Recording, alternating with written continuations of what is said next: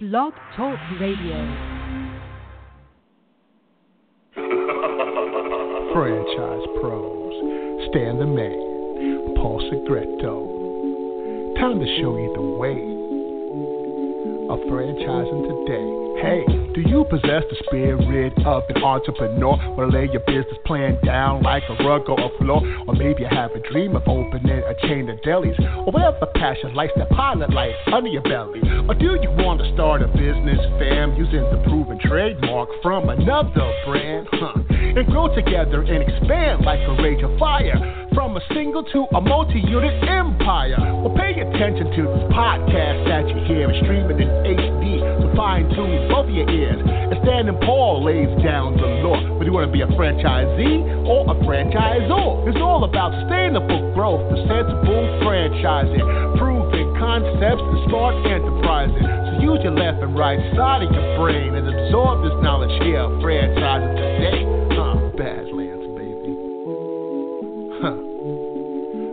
Franchising today, sustainable growth, the sensible franchising franchise today.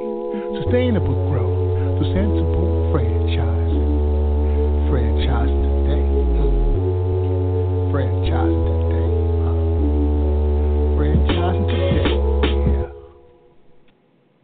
Hello, everyone in the franchise world. My name is Paul Segreto, and this is Franchise Today. Today is Wednesday, June 27th, 2018, and normally I would be joined by my co host, the infamous Stan Friedman, who will not be with us today as he is caught up in some major travel schedule and red eyes and a whole nine yards. So, Stan, rest up, my friend.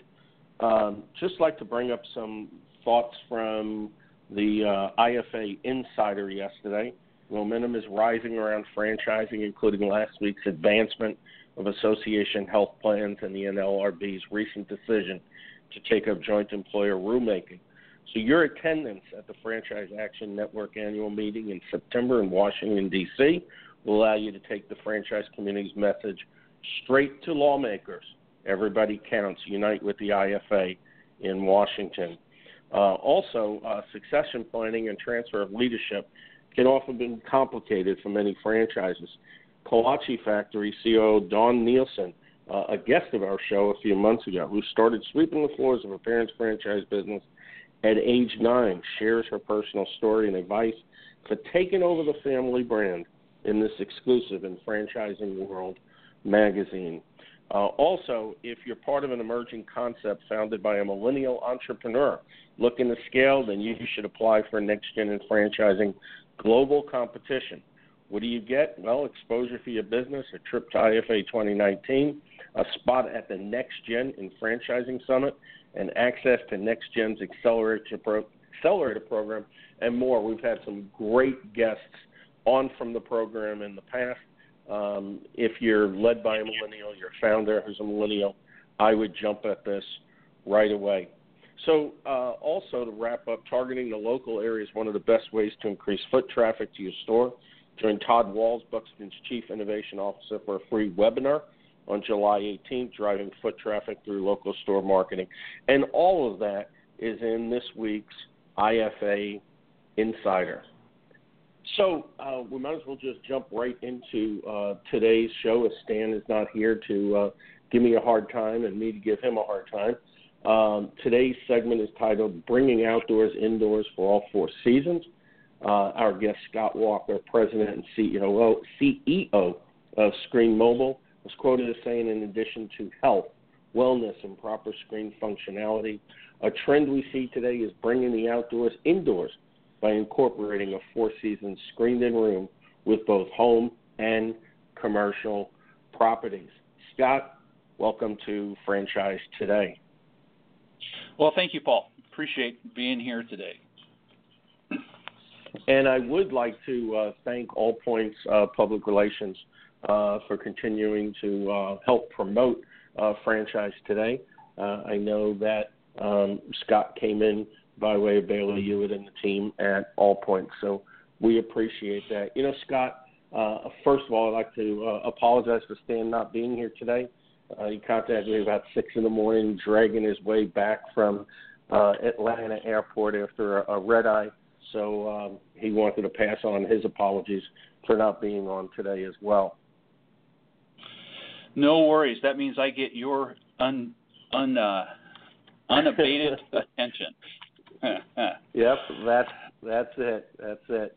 Well, you know, as we usually um, say on the show to our guests to start out, you know, franchising is not something we wake up one day and say, you know, I think we'll get involved in franchising. It usually finds us, and sometimes at um, the most um, unique times. Sometimes it's kind of planned out, and we do some research, and sometimes doors or windows just open up. So why don't you bring us back as far as you would like, uh, and and lead us up into uh, you know your step into franchising and and where you are today. Yeah, yeah, no worries, Paul. That was a good that was a good one. Doors and windows. Yeah, I'm into that um, big time. you know, uh, I I want to just say that you know we're from California, and um, all there's been three great companies that have started from garages in California: um, Microsoft, mm-hmm. Apple, and Screenmobile. So um, we're we're uh, in a good spot, and we started. I would say um, so. You know, yeah, we started in uh, you know, the LA area, and uh, you know, Paul, it was it was it, it's interesting. I wish we were smart enough to know what we know now. When you're exactly right, it, it just kind of found us, and uh, we weren't planning on getting in the franchise industry. We were very familiar with the franchising world.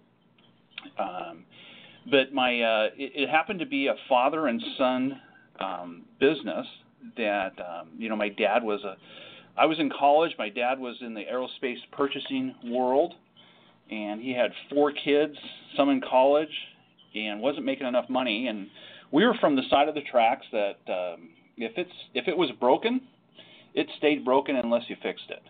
Um, and so it was pretty easy when my dad went to a franchise show and saw uh, franchise The House Doctor. And uh, we've been fixing things all our lives, and and thought, well, this is interesting. And so he ended up purchasing a franchise called the House Doctor. I think it's changed ownerships a couple times since then. And um, so we started, and he called me up and he said, "Hey, I bought a franchise. I need some help." And I'm like, "Okay, that's great. I'm going to college. I have a landscaping business, and um, he needed some help." And I'm like, "Sure. What do you need?" And he says, "I need somebody to to actually do the work." I'm I'm good at the sales and the managing of it. I need somebody to do the work. So I, I became um, the production technician, and it was really interesting that uh, you know just everything I used to do, fixing around things at home. Now we were charging for it, and it was uh, we kind of fell into the screening world. You know, we never, uh, like I said, I wish we were smart enough, but we just never knew that the screening industry was so large. And so what happened was is that um, I had a friend of mine I went to high school with. He was working at the local lumber yard. We were running the House Doctor franchise, and uh, I found that if I sold the the job, I'd have to go to the lumber yard to pick up whatever hardware I need. And my friend Kurt was working in the um, screen shop, and so I'd go and not only sell the job, but I'd pick up 10 or 15 screens.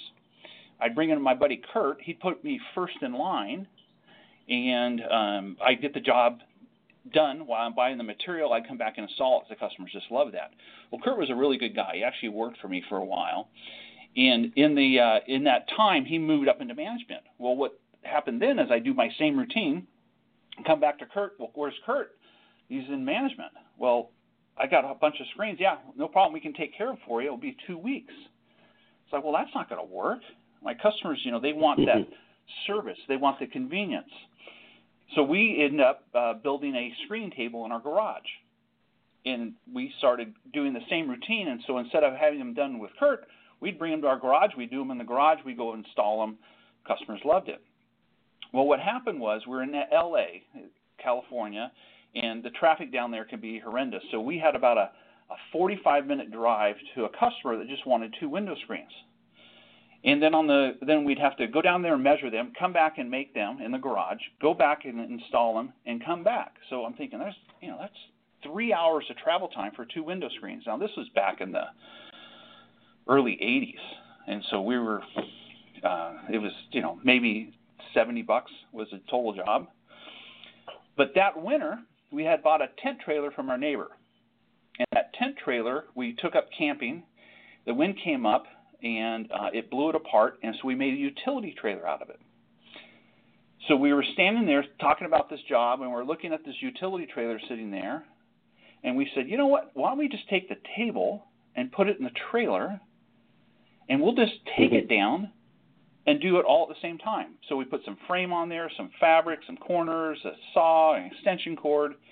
And while we were down there, we did the two window screens, but the neighbor came up. We did a couple more screens, and we're like, wow, this really worked. They really liked it. This is easy. It was convenient. We're on to something here. So we started strapping our we instead of strapping our table down on the tent trailer, now we um, actually bolted it down and started soliciting people to do screens at their house, and found out that there was I don't know 4,000 screening companies before we started, but we started providing the mobile aspect with a professional service aspect. And what happened was that you just treat people well, you do what you say, you charge a fair price, they love it. You offer the convenience, which is a really was an inconvenient market. So we're th- we're thinking, well, this is great. So we're we um, we're working with the House Doctor franchise, or and um, you know what he promised in his franchise agreement, he wasn't delivering. And so, you know, we came from a franchisee's perspective, and we thought, you know, if we ever started our own franchise, we would sure do things differently. And so we dissolved that relationship with that franchisor, and we started just doing Screenmobile. And so we started just doing Screenmobile. We were in the uh, LA basin, and uh, it became wintertime. And so we said, well, you know, we used to go camping with our grandparents out at the Colorado River, which is about four hours from LA. So let's go out there because we know it's warmer in the winter. Well, at the time, I'm in college. I'm dating this cute little girl, and I'm thinking I don't want to be four hours away. So we're driving out, and there was a sign that said Palm Springs. And since we're from the side of the tracks that didn't know anything about resort living, golf courses, um, you know, had no idea. We pulled off there and said, "Wonder if there's any homes there, and if anybody needs any screens." And we started our second location in the Palm Springs area. Our first location was in LA. Our second one was in Palm Springs, and we thought, well, this really, actually, this can work. Uh, and you know, we probably should franchise this. So, coming from the house doctor perspective, as a franchisee, and now thinking about, well, you know, we've done two locations now, we could probably franchise this. What do we want to do with our franchise system, and what is going to be part of our culture of what we're going to build uh, into our franchisees, and what is what are what are going to be our cornerstones of what makes us successful and what will make our system successful over the years. And so we uh, we started selling franchises. Uh, first one was, you know, if you've if you've interviewed enough franchisors, you know, it's usually family and friends is where you start at, and uh, sure. especially for the new people that are just starting up and thinking about, you know, getting into the franchises or building a franchise, you're going to look at your family and friends. And so, we tapped uh, my dad's brother and sister, and they both bought a franchise, one in Boise, Idaho, and one in uh, Alameda, California, and then my sister.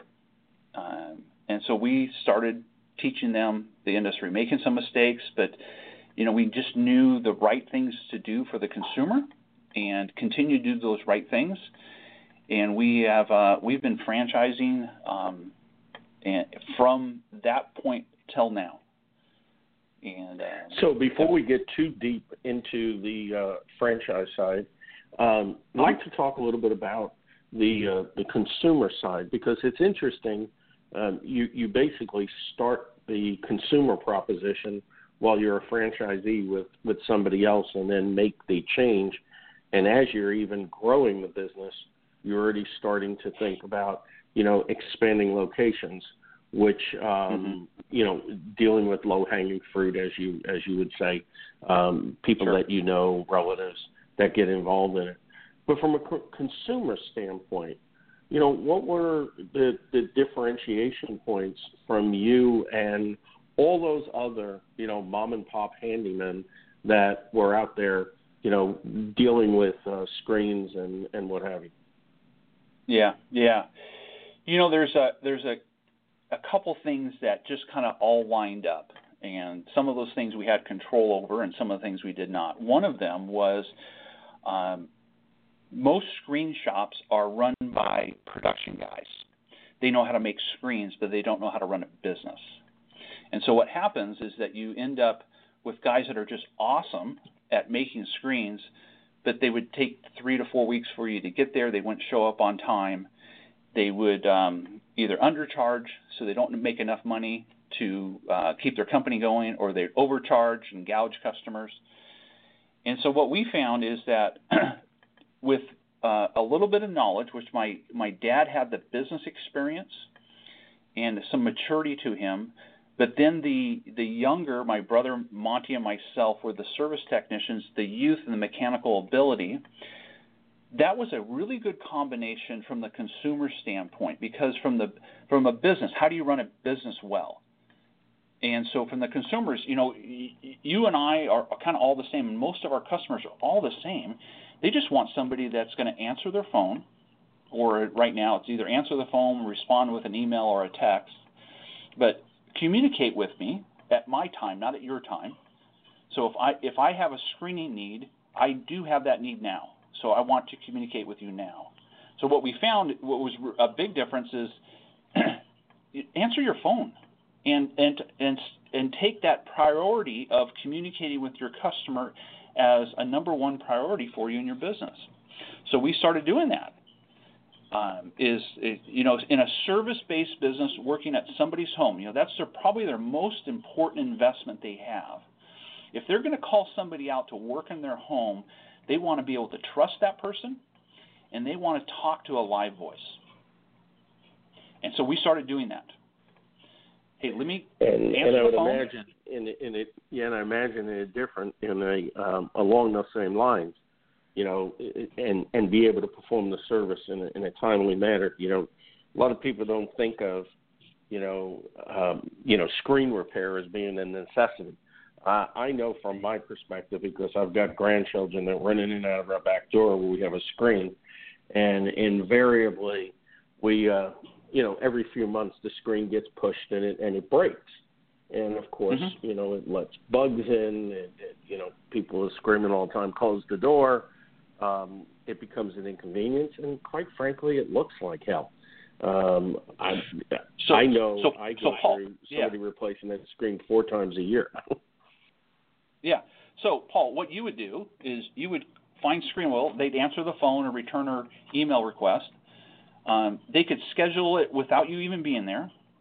They'll go by, they'll rescreen the door for you, they'll take a picture of it, they'll send you a picture of it completed with an uh, email you an invoice, and uh, you can pay for it with a credit card. And that that pain of that inconvenience of how do you haul this thing around? You take it somewhere, you leave it there, you have to go pick it back up. You know that's kind of the easy part. The hard part is when you have to make new ones. Did I measure right? Is it the right size? How do I know it's going to fit? How do I adjust it? How does it is it going to slide correctly? Um, and so a lot of people just say, you know what, I, I've tried it once, I'm just going to forget it. I'm just not going to do it. And so they find us. They find Screenmobile somehow. Some of our marketing pays off. They find us and they're like, well, that's easy. I'll just call them and they'll take care of it. And that's why we just make it real simple for people. Just you call us, we screen and it works, and, and yeah, remember, people just love that. Yeah, I remember seeing my yeah, and I remember seeing my dad with the uh, the old pizza cutter trying to put the the rubber in the in the uh, in the groove, and oh my god! But you know, it's it's it's a lot more than that. Uh, obviously, um, I love yeah. you know one of the yeah. quotes that uh, I read from from you uh, about you know taking uh, outdoors indoors. And mm-hmm. really, there's so many parts of the country where you can enjoy your outside living, and it's an extension of your home uh, into an all-round propos- all year round proposition. Not to mention, mm-hmm. of course, we we hear a lot about insects, you know, carrying viruses. Talk some to that perspective from the consumer's point of view. Yeah, you know what's happening, Paul, is uh, outdoor living concepts um, have been around a long time, but they're the builders are building homes with that in mind now. You know, it used to be you'd have a, a maybe a little front entryway, maybe not even a back porch, but now the builders are building, um, especially down towards the south, the east. They're they're including a screened-in porch. They're including an outdoor concept. Uh, and so what's happening is we're coming along and we're working with builders um, to build their screened-in porches for them. But there are some variables, and some of those customers don't want to screen there all year round. So we'll we'll do we'll build them uh, so they're motorized and they're on a roll, and so they'll roll up and down. So when you want your screen, press a button and it rolls down, or you crank it. Um, you got to put it with a crank, and it rolls down, so you can have the convenience, but then you don't have to look at it all year round. Roll it up out of the way. The other cool part about it is um, some customers you know, when they have an outdoor patio, they put you know nice furniture in there. They put carpeting or tile. They put some plants. It, it's a nice place to come and sit. Well, we have a, a product um, where we have screen and then we have uh, panels that slide up and down. So it's it's kind of like a three seasons room where you can weatherize it. So if it's going to be rainy and stormy out, you raise these panels either up or down, and it keeps the wind and the rain out. Um, it's it's pretty neat. So that way your carpet stays dry, your tile stays dry. Um, it's it's a really slick way to do it. And then you just we can do regular patio panels, um, but from the consumer standpoint, um, it takes that usable space, and they don't have to be worried about bitten by mosquitoes or flies or ticks or having any of the the diseases that are coming along with mosquitoes, um, and they can still enjoy their outdoors. And so we've done them on boathouses. We've done them on gazebos. We've done, we, you know, some of our guys have taken their truck and trailers because that's how we work with a truck and trailer. They put them on a barge and take them over to a guy's private island and did a screen-in porch for him on his island, and they put it back on a barge and bring it home. So it's uh, it's pretty neat. So we're we're really big in just you know what do you what are your needs, and let us see if we can help you because we have many options. You know the size of screen depends on the size of bug what you want the screen to do. Do you want to keep your house cool? Um, do you want to keep the pets from tearing up your screens? Do you want privacy? Um, do you want ventilation? Um, you know, there's just so many different variables. You want screens that can last longer. Um, so it's one of the things that we've done, Paul, is we've taken um, a national perspective on the screening industry to each one of our franchisees. So a guy on the East Coast may not have products ready available to him if he was a normal screen company, but since he's part of the system, he, the guys from the West and the, from the East, they're sharing ideas, sharing products, and finding out that they work on both sides of the country. And um, it's pretty cool to see how products are being um, utilized in a non-typical way, and the consumers are just loving it. Yeah, you know, most people, um, I know, like myself, I'm 60 years old. I grew up with the old, you know, screens on the outside of the house that you you you took in for the winter. And spring came around, you cleaned them, you made the repairs, you put them in, and hope they all went in square. A couple of them looked like they were a little bit bent, and it was just, you know, just the the, the way it was. It was just totally um, a functional component of not having air conditioning and leaving the windows open.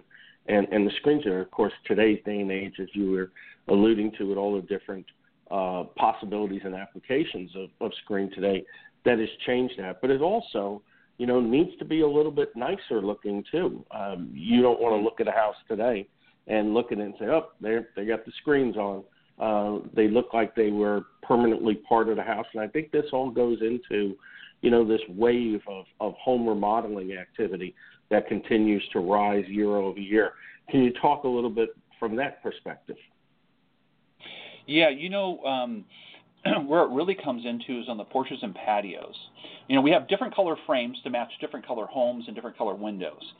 Uh, and the screen the screen comes in usually basic bug screen is gray and black, but then the sun controls have different colors as well.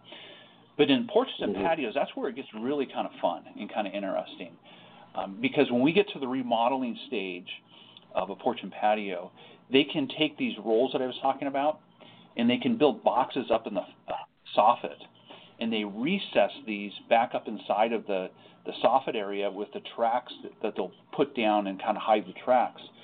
And so what happens is you don't you don't have anything that obstructs your view. The box and the tracks are all out of the way. And so it just looks like a regular patio, but when you want to have that enclosure or you want to have a screen room in, you press a button and, and you can have three or four of these come down all at the same time. Um, it's really neat how, and they have like felt at the bottom so they seal the bugs out. They have zippers on the side uh, half of a zipper so it goes down in a track. So it just makes a complete bug seal um, around a, a, a patio, and the customers just love that. Just love it. And rather than the traditional, what you were talking about, um, status quo, you know, two by fours, four by fours, staple on your screens, put wood lattice over the top um, tree branch falls, puts a hole in it. You got to take the lattice off, take all the staples out, restaple it, repaint it, put it all back in. Uh, we can just roll those up out of the way, and it's a really convenient. So it's it's pretty neat how that how that really works. Um, in the in the houses that they're building now with the outdoor living concepts with with the screened-in porches, uh, either fixed panels or motorized, um, they're just beautiful. Some of the stuff that my team and my franchisees are doing are just awesome. They're doing some beautiful work. Uh, very impressive. Some of the pictures I see in well, videos and when I go. I, I was going to say, I would imagine um, seeing some of the pictures and doing some of my due diligence ahead of today's show. You know, you have this nice branded truck show up. You had probably um, most likely have been a, a phone call with a pleasant person. Schedule your prompt person shows up in uniform, is able to get things done fairly quickly on site. Is it a norm for people that maybe have uh, asked to replace two screens? All of a sudden, have you looking at more than that while you're on site? Mm. Yeah, usually they can only see what they can uh, that are obvious. And in our world, um, we're looking at all the screens, uh, front, back, front door, back door, window screens, porch patio screens. And so, you know, we're there to service our customers or whatever their needs are. If it's just two window screens, be more than happy to take care of that. But what usually happens, um, if it's just two window screens, we can do that for you. But you have gray window screens and you just painted your house white. So why don't we replace your screens with white to match your windows? And so what happens is like I never knew we could do that that's a great idea. Let's do that. And so what our franchisees find out is if they just just be fair and honest, but let them know what's out there in the screening world. Uh, our customers just don't know. They're getting more and more educated. You know, we're trying to let them know what their options are. But yeah, we do that all the time. Is we're selling additional products. If they like what you do and you do business well, they usually ask you, "What else do you do?" If you don't do business yeah. well, they won't ask you, and you, you're yes. you're just stuck doing the two windows. Excellent. You're listening to Franchise Today. I'm Paul Segreto. Writing solo today as my co-host Stan Friedman is dealing with the side effects of an extensive travel schedule, including a nasty red eye last night. I'm talking today with Scott Walker, our guest, President and CEO of California-based Screenmobile. Franchise Today is brought to you by FRM Solutions offering best in class CRM and document management software designed specifically for franchising. FRM empowers real time business intelligence, communication, and collaboration between all members of the franchisor's team and prospective as well as existing franchisees. This enables you to simply and seamlessly track, access, and manage all messages to and from prospective and existing franchisees, and yes, including text. Legal and compliance is simplified too, with FRM's document management and even site visits can be digitally facilitated and scored with FRM. Make today the day you give FRM a look and assure that all of your candidate and franchisee correspondence, including text messages, are being permanently tracked and stored in candidate and franchisee records. FRM even provides state of the art digital experiences for your prospective franchisees, replacing old style virtual brochures. No long term contracts, multiple upgrades each year at no additional cost. No excuses, just solutions on the web at frmsolutions.com. Franchise Today is also brought to you by the Franchise Foundry, where they've been bringing emerging brands to market for more than 30 years. The Foundry fosters healthy, sustainable growth for their for their clients, the kind that comes from experience. The Franchise Foundry provides both coaching and consulting, a hybrid approach that delivers more effective solutions for both the franchisor's corporate team as well as for their franchisees. The Foundry team is rich in practical hands-on experience and expertise with general business management, operational and change management, digital marketing, and of course, franchise recruitment and development. Plus, the Foundry team can also assist you in creating roadmaps for potential mergers and acquisitions and provide you with the guidance needed to navigate them. Learn more about the Franchise Foundry along with their expanding list of clients at www.franchisefoundry.com. So as we take um, we get past this halfway point, I'd like to start talking about the uh, franchise perspective, and just to go back to some of your um, earlier comments, uh, bringing in your sister, uh, bringing in other family members uh, into the equation. You uh, opened the second location in uh, Palm Springs. What did the future hold at that point? You know, um, that was the building stage. Uh, it's always exciting in the building stage. You're learning, you're learning how to be a franchisor and what's required there. Um, that stage also was uh, it, it, was an exciting stage because uh, there's a lot of newness going on. Making sure that all your systems are, are correct, making sure you're starting to learn how to work with vendors and, and understand working with uh, you know, entrepreneurs and they buy a franchise, so they're they're a driven individual. And how do you corral those individuals and, and keep them motivated and keep them enthused, um, and making sure you're picking the right ones. And so that's a that stage right there was um, really a stage of, of of learning and trying to figure out, you know, what is your what is your ideal candidate and what is your business model, and how how do you how do you match those two together? Um, and that just takes that took some work. That took some hard work to to, to figure oh, that I'm, out. I'm sure it wasn't, and it wasn't like you went to the library and picked up a few books on uh, how to franchise your business, uh, because probably at that point they were few and far between. But I think the thing that really intrigued me is, you know, as you said, y'all started out as a, a franchisee and when you decided to franchise yourself, you wanted to do some things better than the previous franchisor or, or the previous franchisor that you were with. And I'm not, you know, certainly don't want to, you know, condemn anybody because they don't have an opportunity to to share their piece.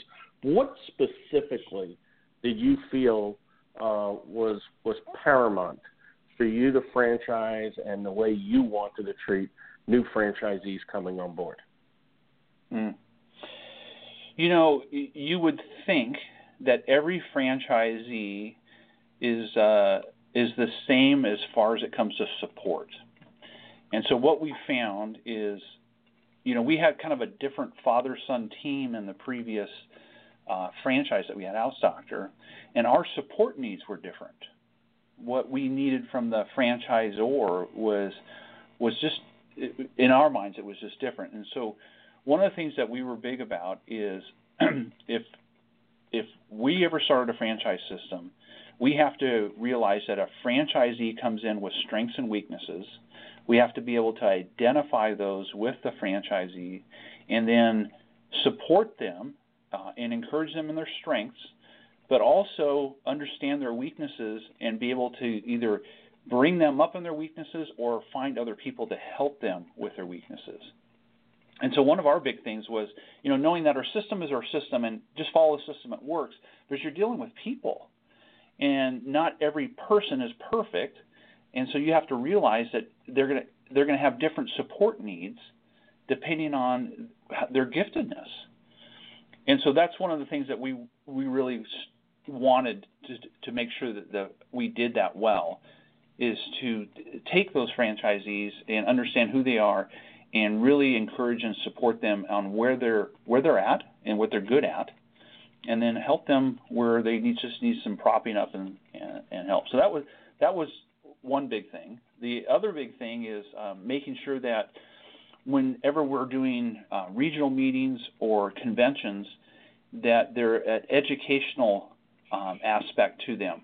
There's camaraderie, there's building the brand, but more importantly is they've got to leave with a value. You just don't go there and kumbaya together. They, there has to be a value uh, for them to spend the money and the time to come to a convention. And so, you know, that's another thing that we've been doing over the 30 plus years is ensuring that, you know, we spend a, a good amount of time, and my team does to to put a really good convention on that that we think is um, beneficial for them um, and beneficial for their their franchisees. So we, you know, that was lacking. Um, and it could have just been the age of the franchisor. He wasn't quite mature enough.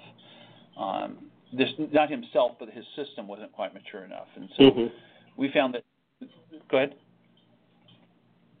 No, no, no. I, I was, I was agreeing with you. Yes, a lot of times it is yeah. the system that's premature itself. Yeah, and so we've, you know, we wanted support. We want to make sure we have a, a top-notch training. Uh, not only training for them how to be a, um, a, a screener, how to make screens, but you know, how do you be a business owner? What is what are some business owner type decisions that you need to make?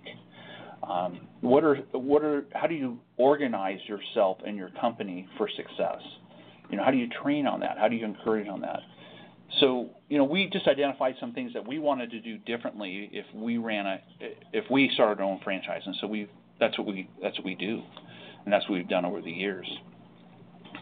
Is ensuring so it's that interesting that yeah, it's interesting that um, you know the last 12 years, and I definitely have to give you uh, kudos and high marks for being ranked in the franchise 500 the last 12 years consecutively. Uh, that's a tremendous uh, achievement, as we know, especially in today's day and age with a more fickle consumer, a more um, probably even a more diligent uh, franchisor candidate, uh, tremendously uh, widespread competition, uh, not to mention, you know, another thousand or two businesses hanging out their franchise shield. So the last 12 mm. years, absolutely tremendous to be listed. Tell us a little bit about, you know, the early years of of franchising. I mean, there's got to be some peaks and valleys along the way. Take us through those first five or eight years of what franchising was about then, because all too often with the guests that we have, um, like you, you've achieved a, a, a nice relative level of success over years. We've uh, we've we've seen this nice, you know, hockey stick growth curve, uh, which I imagine some of what you went through. But you know, certainly not enough spend enough time talking about what some of those early stage trials and tribulations are. And I think those would be absolutely great to share, considering a big part of our listening audience are wannabe franchisors or just recently uh, have become franchisors. Mm. You know, one of the the big struggles that we had, because like you said, there was no book to go to, is how do you figure out territory size? What what what's since we yeah. work on homes, what's the right size? And there's you know, gosh, we spent hours and hours and months and months trying to figure out what's the right size territory. And so one of the one of the things that we did that I think most franchisors do is there is you is you try and get a franchisee right. You just try and get whoever you can. So if they pass the the fog and mirror test, they're in. And um, and then territory size. What do you? How big do you want it? And so we made some mistakes in the beginning by uh, not really understanding how to right size a territory. And depending on the, the franchise system and you know what that looks like for each one. That's that's kind of a hard one to figure out. That just I would encourage anybody that's going to be doing territory mapping and, and size of territories, depending on the type of home and type of service that you're providing, is to really, really focus in on that and uh, spend the time that it takes to figure out the right size territory, um, and all, and always keep an eye on that, um, making sure that the, your territory sizing is correct uh, for your success of your franchisees. Too big of a territory harms them. Too small of a territory harms them. Um, so what's that right mix? And that that took a while to to figure that out. You know, some of the mistakes we made, we we sold um, the whole state of Idaho to one person. Mm-hmm. One one trailer. Okay, that doesn't work. Or you know, you just sold two big areas, and it became such a burden to these guys. They just couldn't handle um, all the work that comes in. And so what happens is they start harming the brand because the customers are finding them and they can't service them and they don't want to grow their business to accommodate that. And so now you have customers that are calling because they want screening work, but the guy's booked out six, eight, twelve weeks. and so he's harming his business because he's got too big of an area. Um, so what's that balance? So I would encourage them to find the balance on a territory size um, and so we did make some mistakes in the beginning, too big of territories, yeah, absolutely. Um, and then the uh, probably the other thing in the beginning is um, God, there's the first franchisees. Um, they they pro- there were some really good ones, but there were some there ones that weren't so good. They were just they were just the wrong fit. And so you know you get enough wounds in life, mm-hmm. uh, picking the wrong people, you'll become very picky at who you pick for the to join your system. And so that's what that's one of you know one of the things I would say to a new franchisee is is make sure you pro or new franchisor make sure you profile who is your candidate, who is that person, what does their personality need to be like, what do they need to be gifted in, um, and go after and find those people. Um, don't settle. Uh, settling will cause you nothing but pain and will cause your franchisees nothing but pain because it's just not the right fit sure. for them. And then they won't they won't mm-hmm. be successful. They won't validate. Then you got to either get them out. You got to get up a lawsuit. It just becomes a mess. So, you know, these new franchisee franchisors want to grow their business, um, but be just take your time and get the the, as best as you can, pick the right people for your for your business model. And we made those mistakes. So we, that, we picked. Yeah, I, well, I yeah. imagine a lot, and and and some of it too. Um, having worked with a, a large number of emerging franchises, that really the early stage franchisees a lot of time aren't the franchise candidates you would pick later on, and vice versa. You probably have. Uh, I know you have more of a uh, of an entrepreneurial spirit, uh, working with a company that might only have a couple of units. So you, you have people choose emerging brands for a variety, a variety of reasons. But as we're talking mm-hmm. about, you know, ideal candidates and the uh, and the profile, what does your ideal candidate look like today?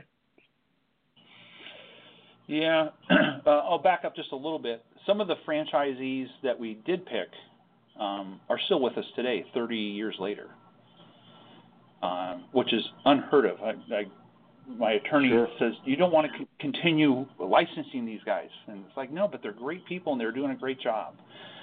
Um, so you will have some successes, um, and you will have uh, some challenges.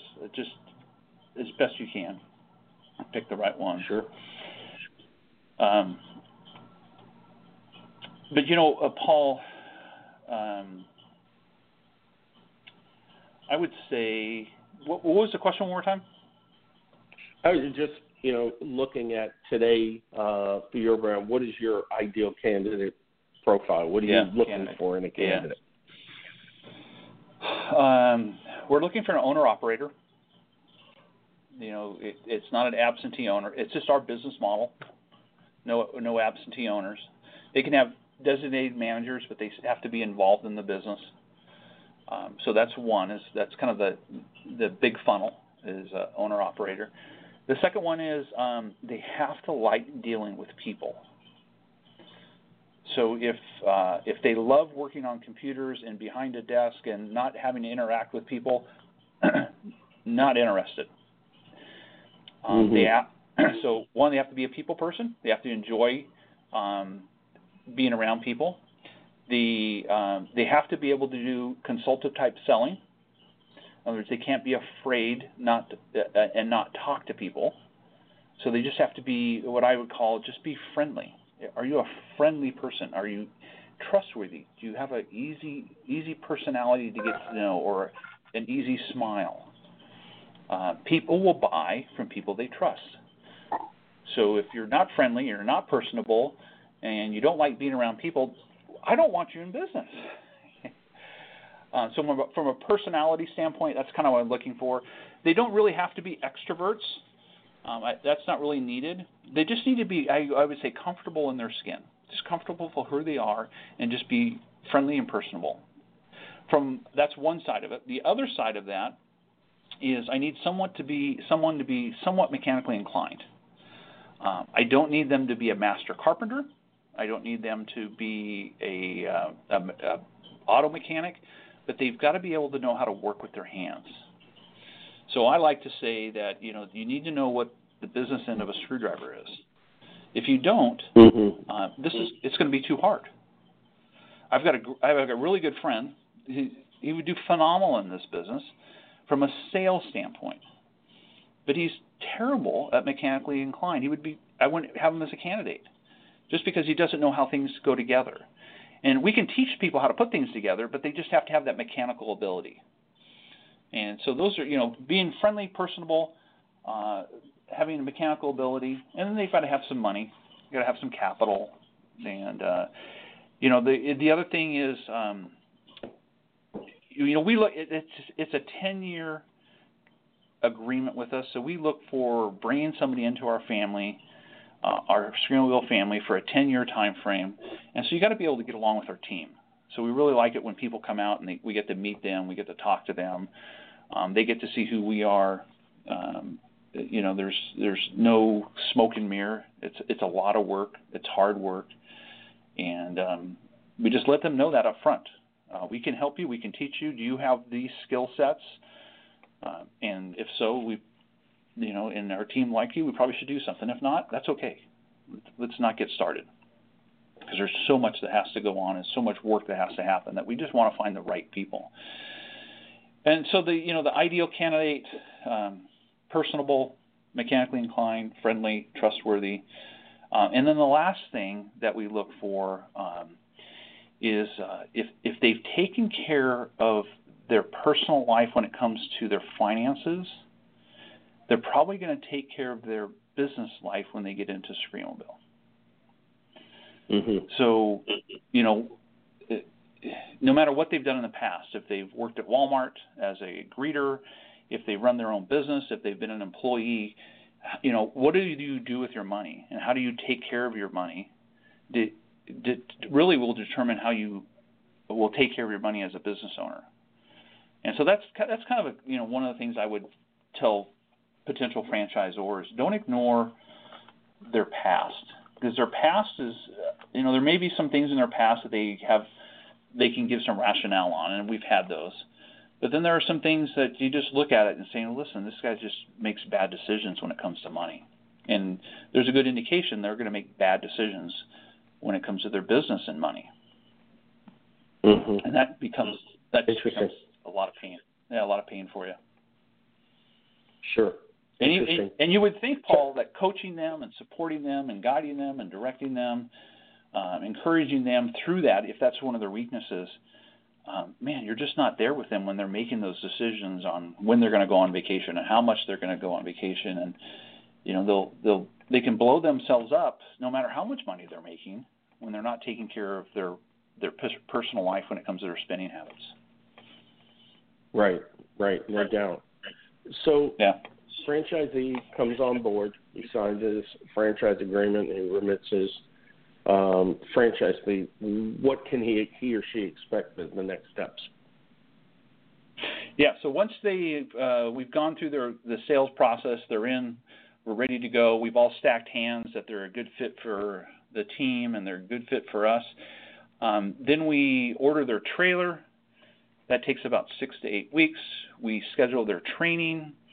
We get everything else on order for them. Uh, we do a pr- uh, onboarding call to get them prepared for it. We schedule their uh, where they're going to be helping them schedule where they're going to stay at. Um, so then we we start. Um, they start opening up bank accounts. They we sign franchise agreements. If they're getting loans, we'll help them with the paperwork on that. And we we just from the time they sign the agreement to the time we get them open is usually about 90 days. Mm-hmm.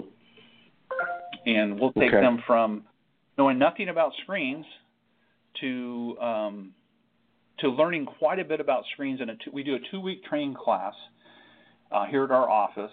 We have a training room and a, and a house that we train on, and so it's hands-on production. And then um, we do a 13-week, we call it a fast start program, which is every week for 13 weeks after training, we're going to continue the education and continue the learning um, on different topics that you're going to need to know as you start building your business. Because what we found is, and most franchisors will, will find this, is it's it's not about the when you take them through training, it's not about the material and the material that they're learning. It's about retaining the information when they get out into the field or retaining the information after they leave. So what we found is that we have to not only train the information, but then we have to support it in little pieces at a time uh, over a 13 week period, which ramps them up and gets them up into the uh, the income range quicker that they need to get into. So um, that's a, that's something we've uh, been working on pretty hard to make sure that we ramp them up quicker in the uh, the learning stage. We're trying to cut down that learning curve and the time that it takes. And and now they're um, full blown franchisee operating their business. What is the typical day in the life of a, of a franchisee? Yep, yep. Day in the life. Um, they're having fun. they're having fun. Uh, they're working hard. They're having fun. You know, it's really neat that the customers are calling you because they found you somehow, right? So they may not know everything they need to know, but they look good and they know enough to get themselves in trouble. So they're getting out there. They're calling um, my support team. They're sending pictures and videos, and and they're doing it. They're making money. They're they're generating income, and they they'll start in the morning. You know they'll they'll get themselves organized in the morning, load up materials, take their truck and trailer because it's a mobile. Um, so we, we teach them how to load their equipment. They go out to the job site. They measure, manufacture, and install window, door screens, porches, and patios, and they'll hit depending on the size of the job. It might be one job a day because it's so large, or it might be five or six jobs a day. And so you're having five or six touches with these different customers throughout the day, um, measuring, manufacturing, and installing window and door screens. The nice part about it is you're getting paid five or six times a day, um, which is really, you know, in the construction industry, you know, we're kind of in that world, but more in yeah. remodeling and home improvement. Um, some of these guys are they're doing work and they're billing and they're not getting paid for 60 or 90 days. So for us, you know, yeah, no receivables, none of that. Yeah. Oh yeah, it's awesome. It's awesome. You know, cash is king. So you have a yep. good cash, cash flow, and you don't, you don't have to. Yep. So it's it's, it's so really good. So they usually work the million the million dollar question. You know, uh-huh. if I were to take a group of your franchisees, put them together in a room, and ask them to to describe in one word the relationship as a franchisee uh, with uh, with you as the franchisor? What would that the, the whole experience as a franchisee? What would that one word be? Probably honest. That's excellent. Excellent. Excellent.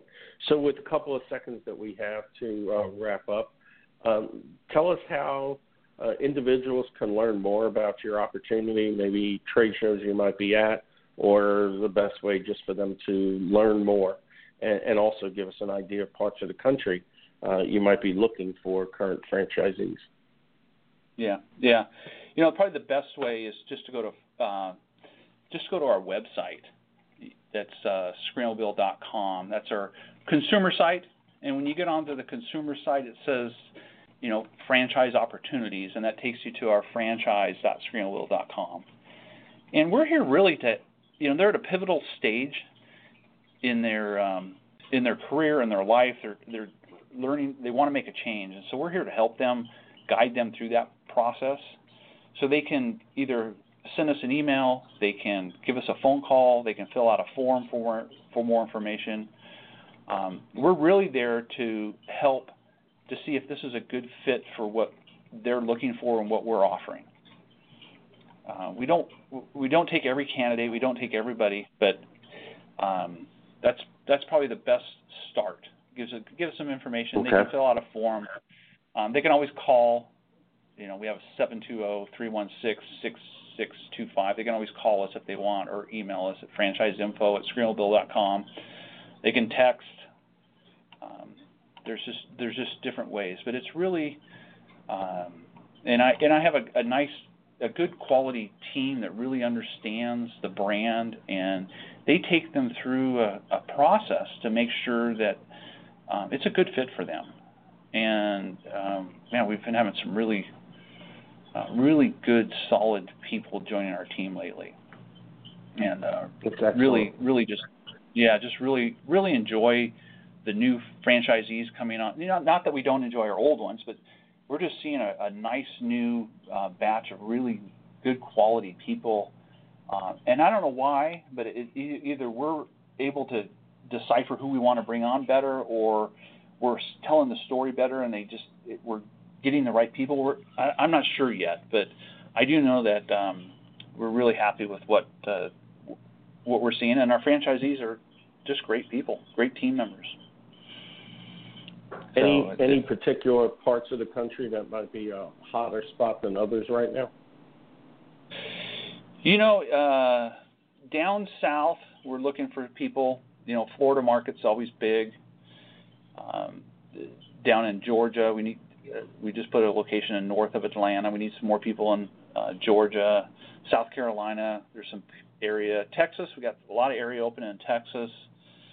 Uh, California is is we've got a few spots left in California, but uh, it's pretty full. Arizona's full, Utah's full. Um, we got some Midwest areas available. Um, yeah, that's that's kind of the All right, good. that area good. the country. Yeah. Well, Scott. Yeah, we're looking uh, for some. We blew through an hour. wow. Wow, it's yeah. We blew through an hour. We've only got yeah, we've only got about a, two minutes left. Uh, I certainly wanted to uh, take the time to, to thank you properly. I really appreciate you being our guest today. And, and again, uh, I pass on uh, a note from Stan Friedman, my co-host, who would have loved to have been here uh, today. But as he said, if I forced him to be here today, he might have been cranky, and we probably wouldn't want that. well, thank you, Paul. Appreciate your time. Thank you. Well, that's another segment of Franchise Today. Uh, Franchise Today will be celebrating our country's, our great country's independence uh, next week on 4th of July. So we will not air live, but it's a great opportunity for you to get on to Franchise Today uh, at Blog Talk Radio. That's blogtalkradio.com slash franchise today. Or look for us at Franchise Today on iTunes. Listen to any one of over 300 segments of franchise today on demand. Um, I think you'll find it very interesting and very helpful. Until two weeks from now, my name is Paul Segreto, wishing you the best, the very best in this great, great thing called franchise. Franchise Pro. Franchise today Stan the man. Is. Paul Segreto.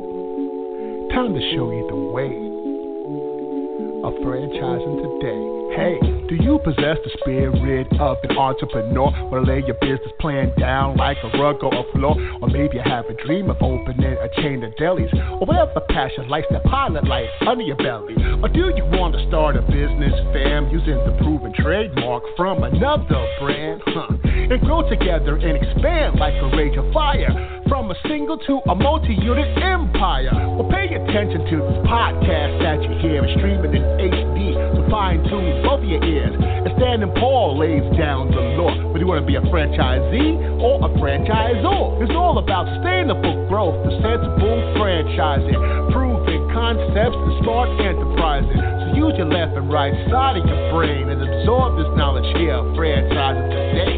Uh, Badlands, baby. Huh franchising today. Sustainable growth through sensible franchising. Franchise today. Sustainable growth through sensible franchising. Franchise today. Franchise today. Franchising today.